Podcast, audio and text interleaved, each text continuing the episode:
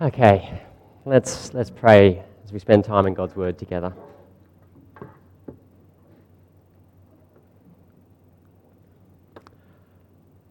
Lord, please quiet our hearts this morning.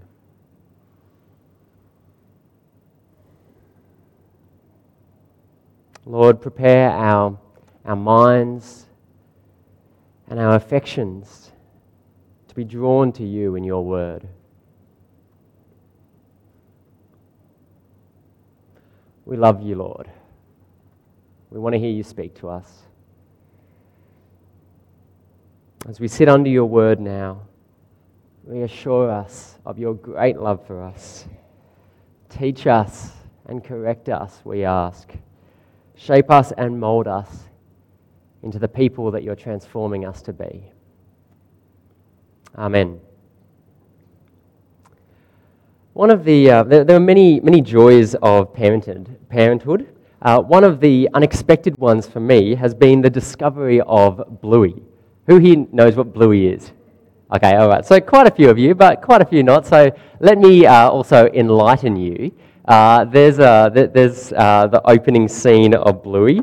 Uh, if you haven't seen it, it's a kids' show about a family of blue heeler dogs who are personified as your typical Aussie family. And uh, the, ki- the, the, two kids are Bluey and Bingo, and they get up to all kinds of fun, uh, often with their parents, who are named Chilli and Bandit. it is, I think, what's so enjoyable about it for adults and kids alike, is it is just so relatable. Um, especially if you've got young kids, uh, or uh, yes. Um, in, in one episode called Obstacle Course, here's a, here's a screenshot of uh, the Obstacle Course episode. The dad, Bandit, is being super competitive with Bluey. Uh, they, they start off the episode with uh, them playing Snap, and he is creaming Bluey, his small daughter. And um, Bingo, the other child, says, Dad, you should let Bluey win. And his response is, You don't want me to let you win, Bluey, because you'll, you'll give up trying to get better. But really, he's also very much enjoying winning. Um, later on, the kids set up an obstacle course, and, and he wanders out and sees it, and you can see where it's going. Um, uh, what emerges is that Bandit has a strong desire to win and get the glory, even against his little daughter. Uh, it's an exploration of competitiveness and winning and cheating and handling losing uh, for both kids and adults alike. It's a fun episode. Uh, and as human beings, uh, often just the, the opportunity, the, the potential of winning, just for the sake of winning, is enough to get us going pretty competitive. Uh, who here is co- competitive? My hand is up. Yes, yeah. My wife's hand shot up very fast down the back as well. Um, good. Thank you for the honest ones amongst us. Um, uh, competitiveness can drive us to serious effort, can't it? You know, serious effort and commitment just for the sake of getting the glory, saying, I won. Kids' church teachers know this well. We could be entering into a time of pack up, or it could be a competition to see who can get the most balls back in the bucket as quick as possible and be declared the winner. And suddenly, all the kids are highly motivated to pack up a whole bunch of balls on the floor. Uh, works for teenagers too in, at, at youth. Um, competitiveness can drive us to serious effort and commitment just for the sake of our glory. But sometimes we have a higher desire as well, don't we? a, a higher desire to let somebody else win, maybe a child, um, be, because you, your, your desire for them to enjoy themselves outweighs your desire for your glory in that particular situation. And so, so you, you might let them win. You're, you're committed to losing and losing the glory for someone else to get it. Now, of course, that comes unstuck if you can't hold in admitting that you let them win then it comes undone and you shouldn't have even bothered to let them win anyway. You've got to be committed to losing and losing the glory to let someone else win. And today we are talking about losing and letting Jesus win. Asking questions like how can we develop a natural reaction in ourselves to let Jesus win in our lives? To let him win when we by default, in our sinful nature, we want the glory. And we want our choices and our priorities to win over His by default. How can we let Jesus come first in our life? Luke chapter 9, 37 to 50 is our text this morning, and it speaks to that. Here, Luke combines five short little stories to create a, a, a kind of powerful stories picture that, that shows us that Jesus' followers must be willing to listen to Jesus and to lose for Jesus. I'll show you that story's picture in a moment. I'm going to retell you the story, and then we're going to explore three questions rising from it. Uh, I think the, the, the, set of stories that Luke gives us in this section of the Bible is in the shape of what's called a, a chiasm. Uh, that's a, a common Hebrew writing style that uses parallel themes to highlight a central idea. I'll show you what I mean as I, as I tell you the story. Uh, you can track with where we're at in the structure on the screen. Uh, so here we go. I think the technology is going to work for me. Yeah, so just yeah, make, make that big for me. And we'll come to it in just a moment. A little bit of backstory before we hit verse 37. Um, Peter, James, and John, three of Jesus' disciples, have been selected by Jesus to spend a day on a prayer retreat up a mountain with Jesus. And there they see an incredible display of Jesus' great glory. He's transformed in front of them and he radiates so bright it's like lightning in front of them and they hear the audible voice of God booming down, saying, This is my son. Listen to him. And we pick up our section. The day after all this, a large crowd met with them as they came down the mountain. From within the crowd, a man called out, Teacher, I'm begging you, please look at my son. He's my only child. A spirit grabs him and, and he screams just out of nowhere and he starts seizing and shaking and, and foaming at the mouth. It hardly ever leaves him, it's destroying him. I, I begged your disciples to cast him out, but they couldn't. Jesus replied, You faithless and twisted generation. How long will I have to put up with you? Bring your son here. As the boy stepped towards Jesus, the Spirit threw him to the ground, convulsing and shaking. But Jesus rebuked the demon. He healed the boy and gave him back to his father. And the crowd watching utterly amazed at the greatness of God. Now, whilst everyone was marveling at what Jesus did, he turned to his disciples. He said to them, Listen, take this to heart. The Son of Man is about to be betrayed into the hands of people. But the disciples didn't get it. The significance of what Jesus was saying to them was, was lost on them. They, they, they couldn't understand and they, they were afraid to ask him. Next, the, the disciples began to argue amongst themselves which of them was the greatest. Jesus knew their innermost thoughts. So he, he brings a, a little child to his side and he tells them, Anyone who welcomes a little child in my name welcomes me.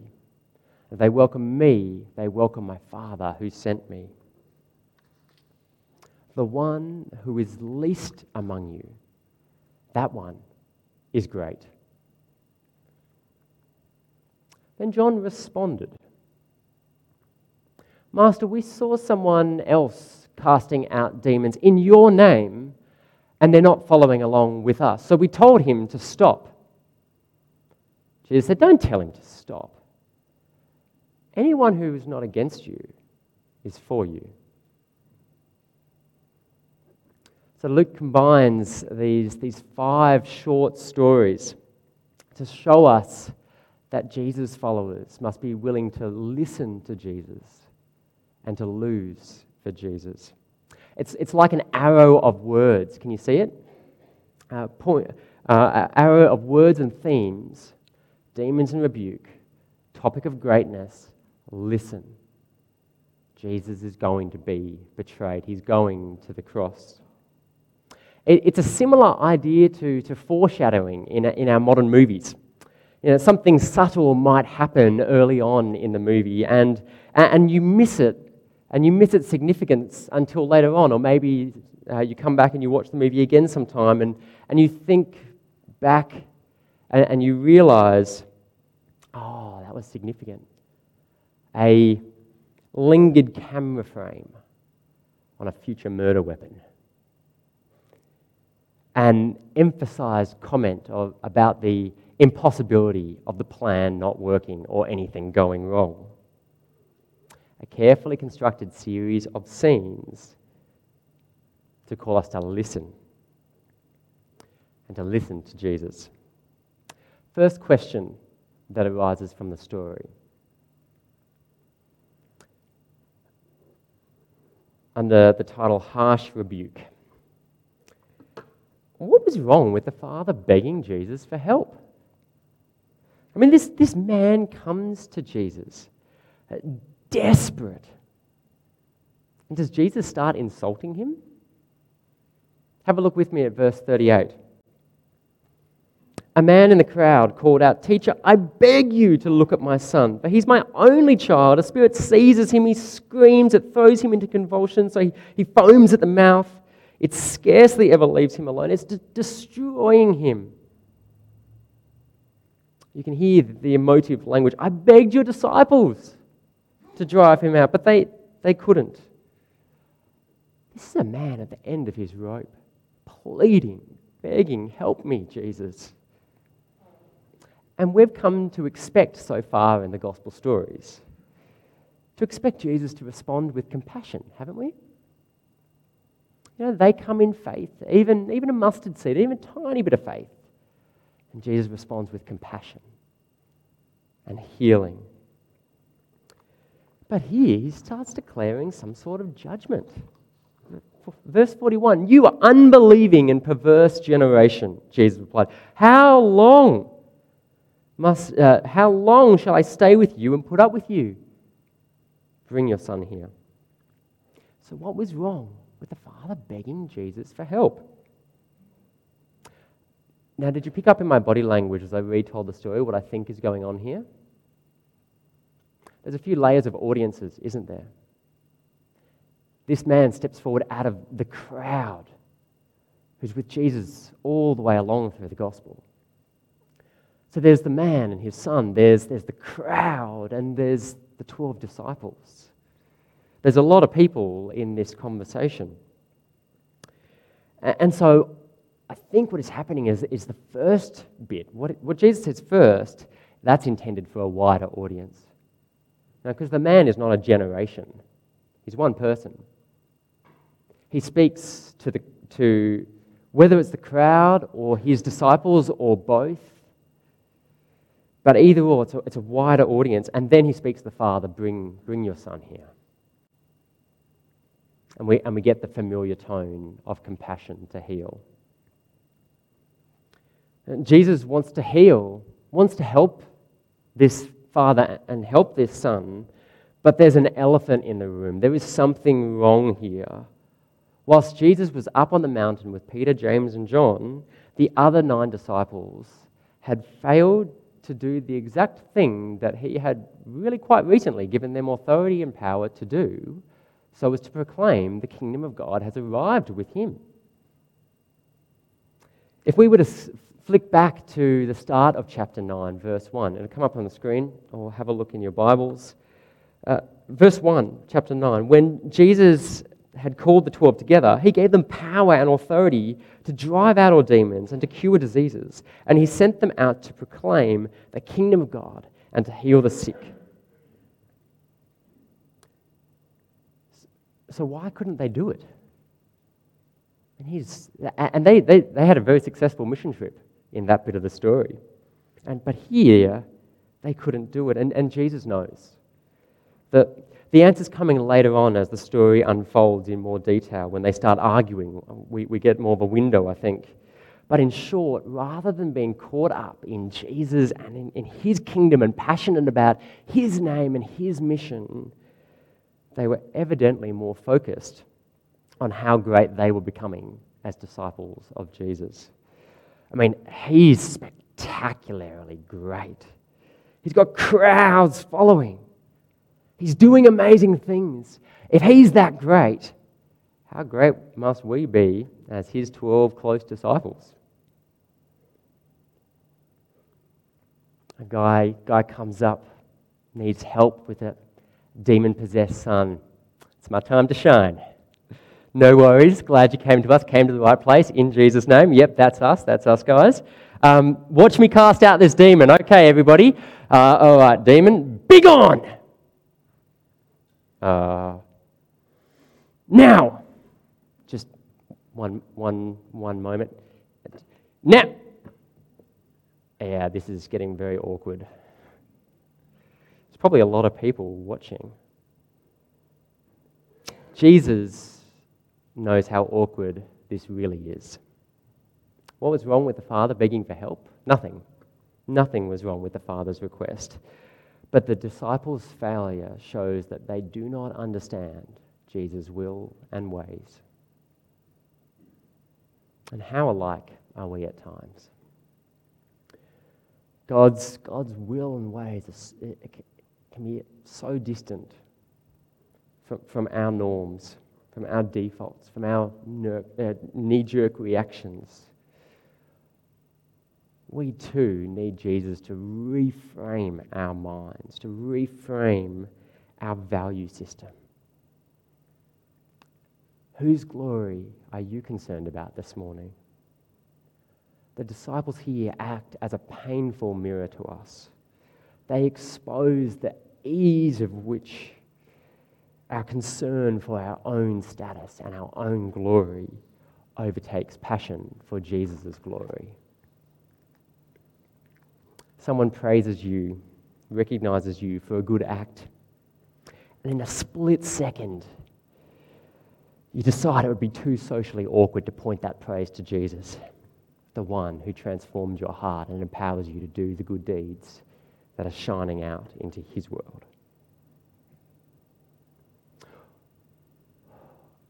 In a moment's decision, you, you, you join in the, the joking and the mockery about a Pentecostal church or brother or sister in Christ because you're embarrassed that you might be perceived in the same light.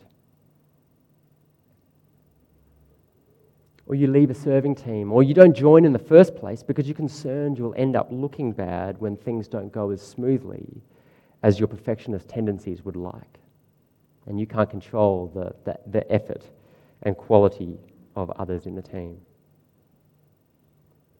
Whose glory are you concerned for? May we be deeply passionate about Jesus and his glory and his mission so that we might decrease and he increase. Second question under the title Strange Timing. Why does Jesus choose this moment to speak of his cross? The, the scene of Jesus casting out the demon ends in the crowd being amazed at the greatness of God. I mean, this is a good PR moment for Jesus. They're recognizing as Jesus displays power, they're recognizing that's greatness of God we're witnessing. Verse 43 They were all amazed at the greatness of God. And while everyone was marveling at what Jesus did, again, he turns to his disciples. Listen carefully to what I'm about to say to you, verse 44. The Son of Man is going to be delivered into the hands of men. So everyone is in this moment of awe and wonder and wow, look at Jesus' power. which was spectacular. He was greatly powerful, displayed the Creator God's power because He is God come down to this world. And they're marveling at that. And, and while they're doing that, he cuts through the moment with this real mood dampener to the disciples. Yeah, you've, you've seen my great God power, but listen. Listen. Now, literally, the phrase here is, is place these words in your ears. It's an idiom to say, let this sink in. Take this to heart. I'm going to be delivered, delivered up, betrayed. I'm going to be betrayed into the hands of men. Of, I'm created God in all my power, but I'm going to be betrayed into the, the hands of mere human beings.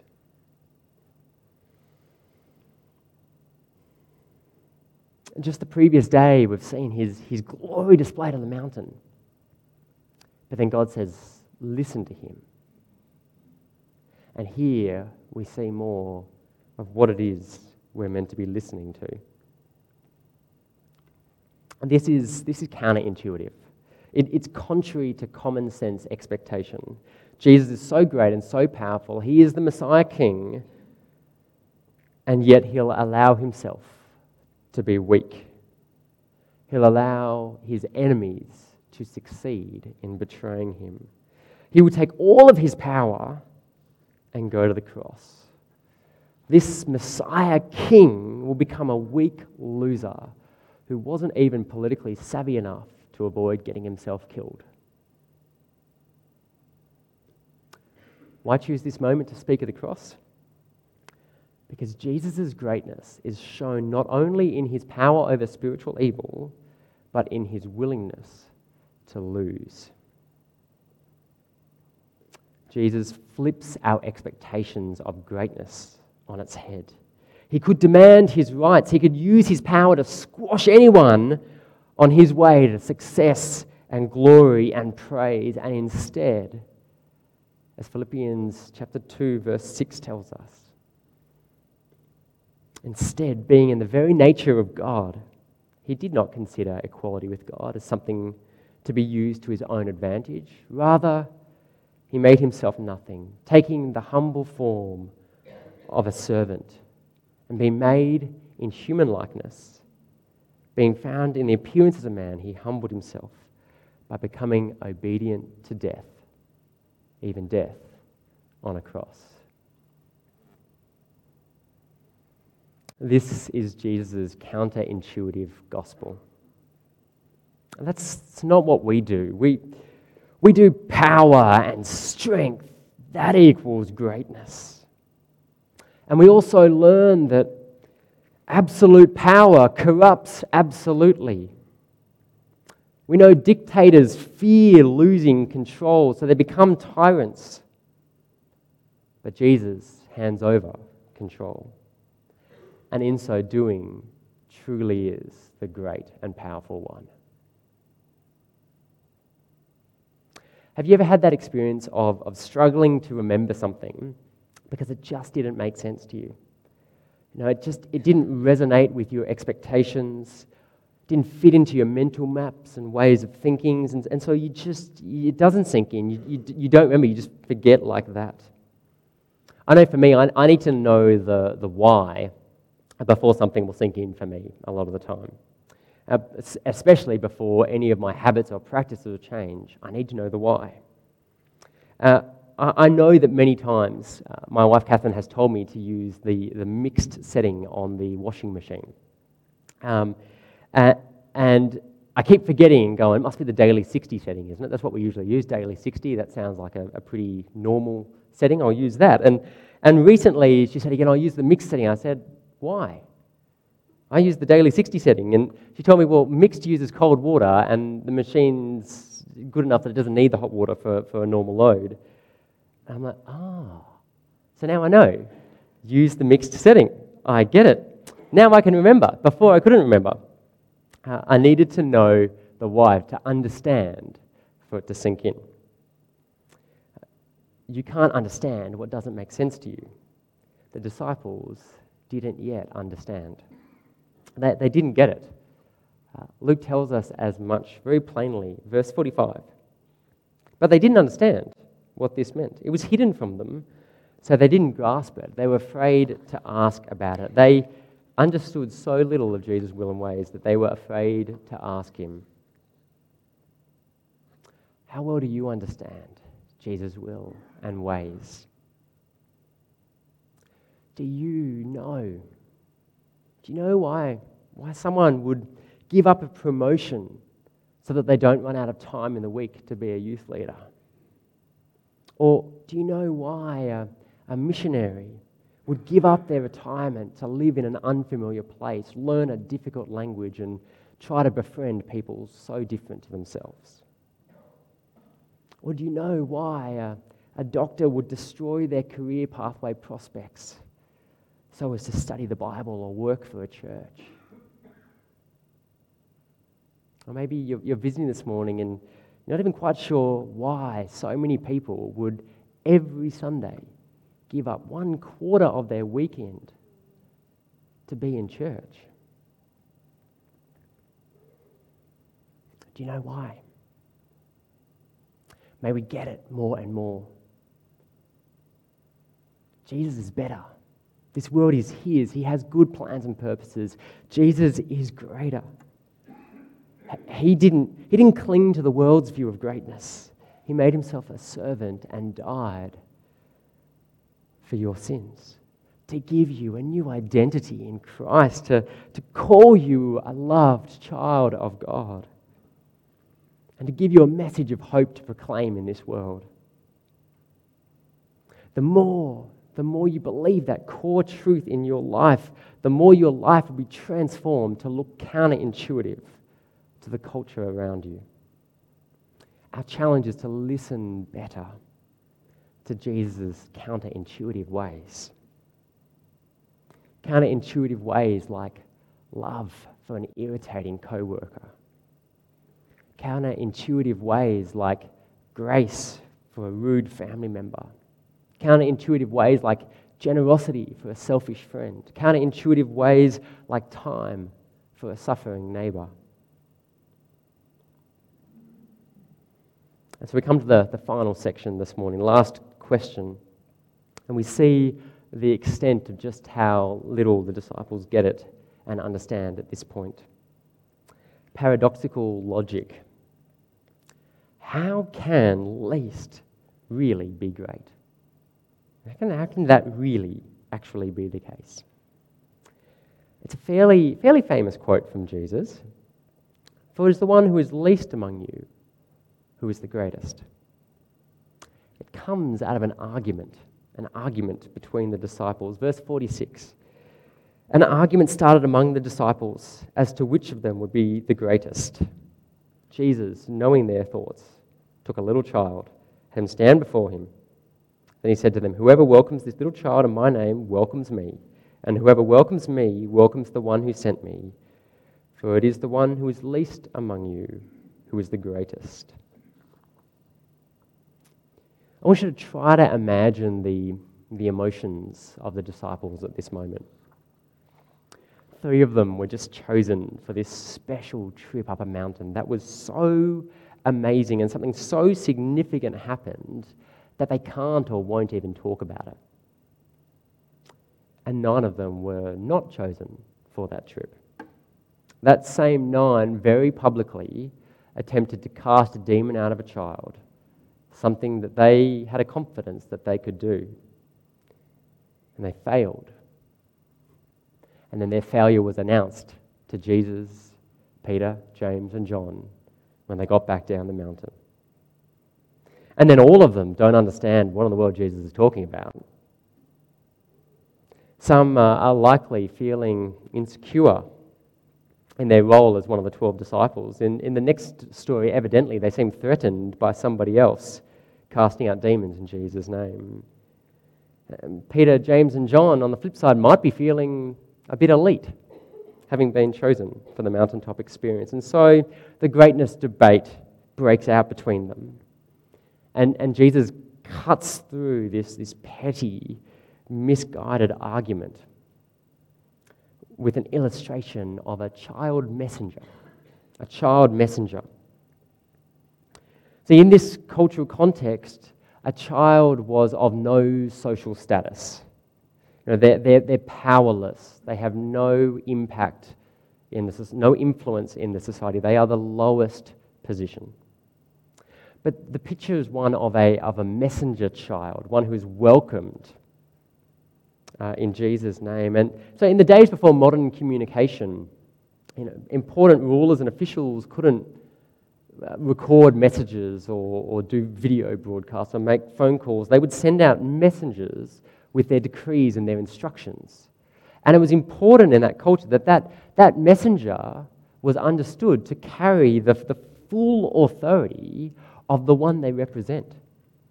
They're coming with, I'm just the messenger, it's his message, and you're listening to him when I say it. And so the messenger carried the full authority of the one they represent. And so the disciples are meant to adopt the, the, the lowest rank, to humbly imitate a child, to be least, but least as one of Jesus' messengers. A child who is a messenger of the king is least, but carries the, the, the full status and greatness of that king's authority. They are, that the least is great by association. When you think about it, a, a police officer is, uh, is just another human being, just, just another fellow citizen in the country. But with the uniform on, they, they become representatives of, of our state and our state laws, and they have great power to enforce those laws of our state.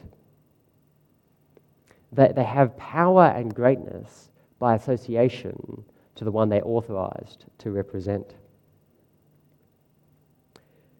But still, you may say, but yeah, I mean, can least really actually be great though? I mean, isn't great great and least least?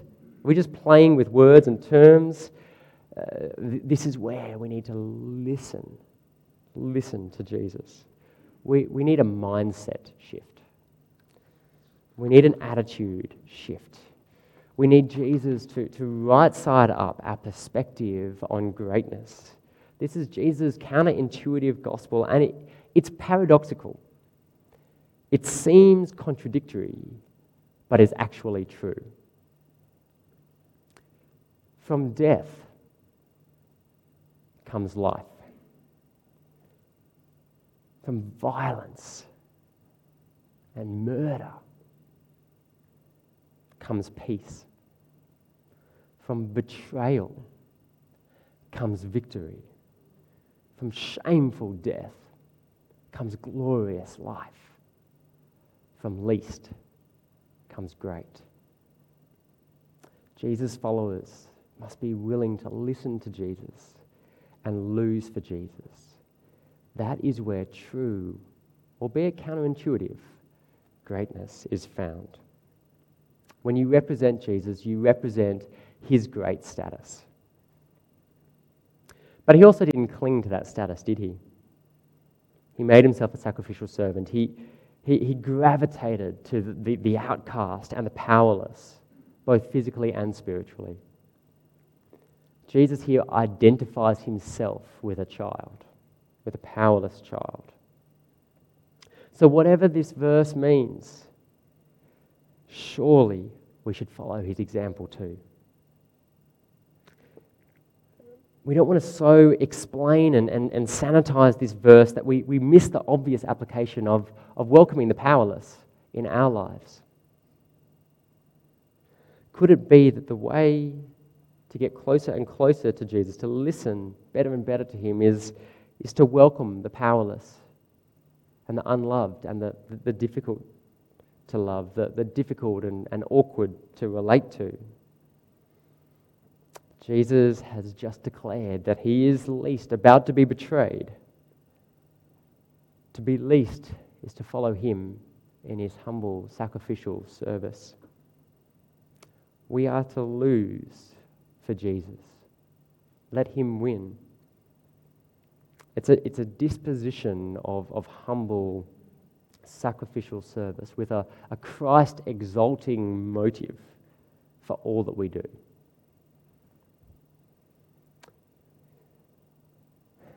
We're prone to overestimations of ourselves, aren't we?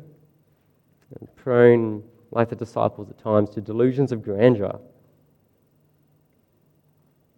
Luke's made it obvious that Jesus' followers are, are not immune to pride and arrogance. Can you think for yourself, when was the last time you admitted you were wrong to someone? Wrong in the way you acted, or wrong in the way you spoke, or wrong in the ungracious thing you thought about someone else? Can, can you remember the last time? If you can't, maybe it was too long ago. Or, or who do you compare yourself to? Sinful pride flourishes in comparison. Comparison to that person whose commitment to your connect group is pretty lax. Comparison to that church that doesn't have Bible teaching as good as mine. Comparison to that family whose kids are way noisier than yours. Where's your sense of, of self worth? Is it in, in your greatness or Jesus' greatness? Jesus wants to free us from also when we fail to meet even our own standards and our own comparisons too, rather, rather than wallow in self pity, but revel in new identity in Christ, loved and cherished by your Maker. How willing are you to lose for the sake of Jesus' name and his mission? What, what if you were driven with serious effort and commitment? A kind of thing that we feel in competitiveness, but driven with that just for the sake of Jesus' glory. And it didn't matter how bad or silly you looked. How can we develop the natural reaction to let Jesus win when we, in our sinful nature, want our choices and our priorities to win. We keep looking to the cross, don't we? He, he was betrayed for me. How can I chase my own glory and my own autonomy when He has shown me something so much better? When He has loved me so deeply? You can live a truly great life when you surrender to Jesus, be willing to listen to Him and willing to lose and let Him come first.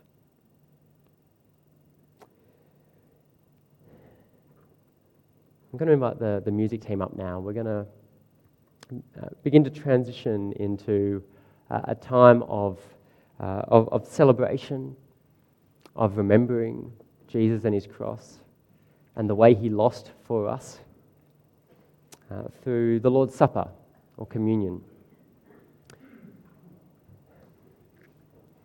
Uh, we, we share in this, we, we call it a meal, a little sampling of rice cracker and juice as a way of remembering Jesus' great love for us. It's, it's a, a small but visual symbol of the truth we celebrate. Let, let me give you again the, the words uh, that I quoted earlier from Philippians 2. Jesus, being in the very nature of God, did not consider equality with God something to be used to his own advantage. Rather, he made himself nothing. By taking the very nature of a servant, being made in human likeness, and being found in appearance as a man, he humbled himself by becoming obedient to death, even death on a cross. The passage continues, doesn't it? Therefore, God exalted him to the highest place and gave him the name that is above every name. That at the name of Jesus, every knee should bow in heaven and on earth and under the earth, and every tongue confess that Jesus Christ is Lord, to the glory of God the Father.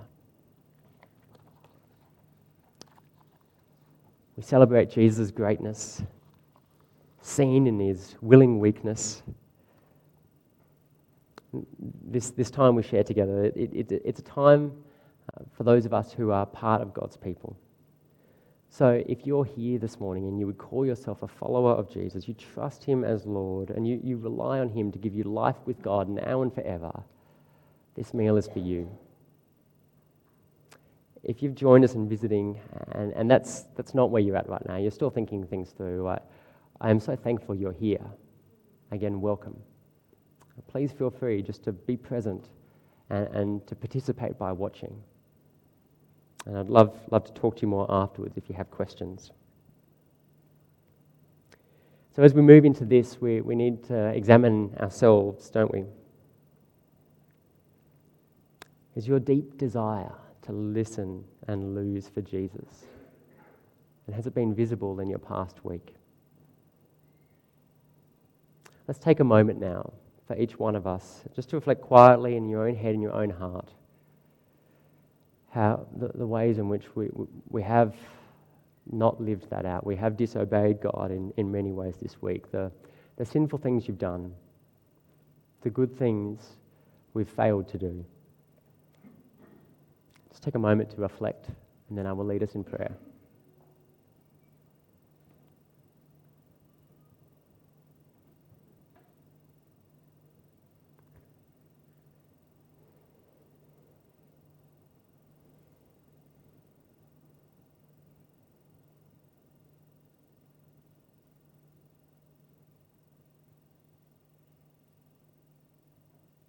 Let me lead us in prayer as we, as we once again surrender to Jesus and place our failures at the foot of his cross. Heavenly Father, we recognize how sinful we are before you. We are sorry for our sins and we, we reject them now. Please forgive us by Jesus' sacrifice for us. We don't take part in this meal and this time today, trusting that we are good, but trusting in your loving kindness. Please remind us as we share in this bread and juice of your forgiveness over us. And please help us to live in the hope of your coming kingdom. May we pursue our joy in your glory and not our own desires. Amen. I'm going to invite uh, the, the servers and helpers uh, to come and uh, take the, the crackers and the juice down the rows. Um, please, please take, and then just hold on to, to both of those, and then we'll, uh, we'll eat them together in just a moment. So, yeah, please come forward, helpers.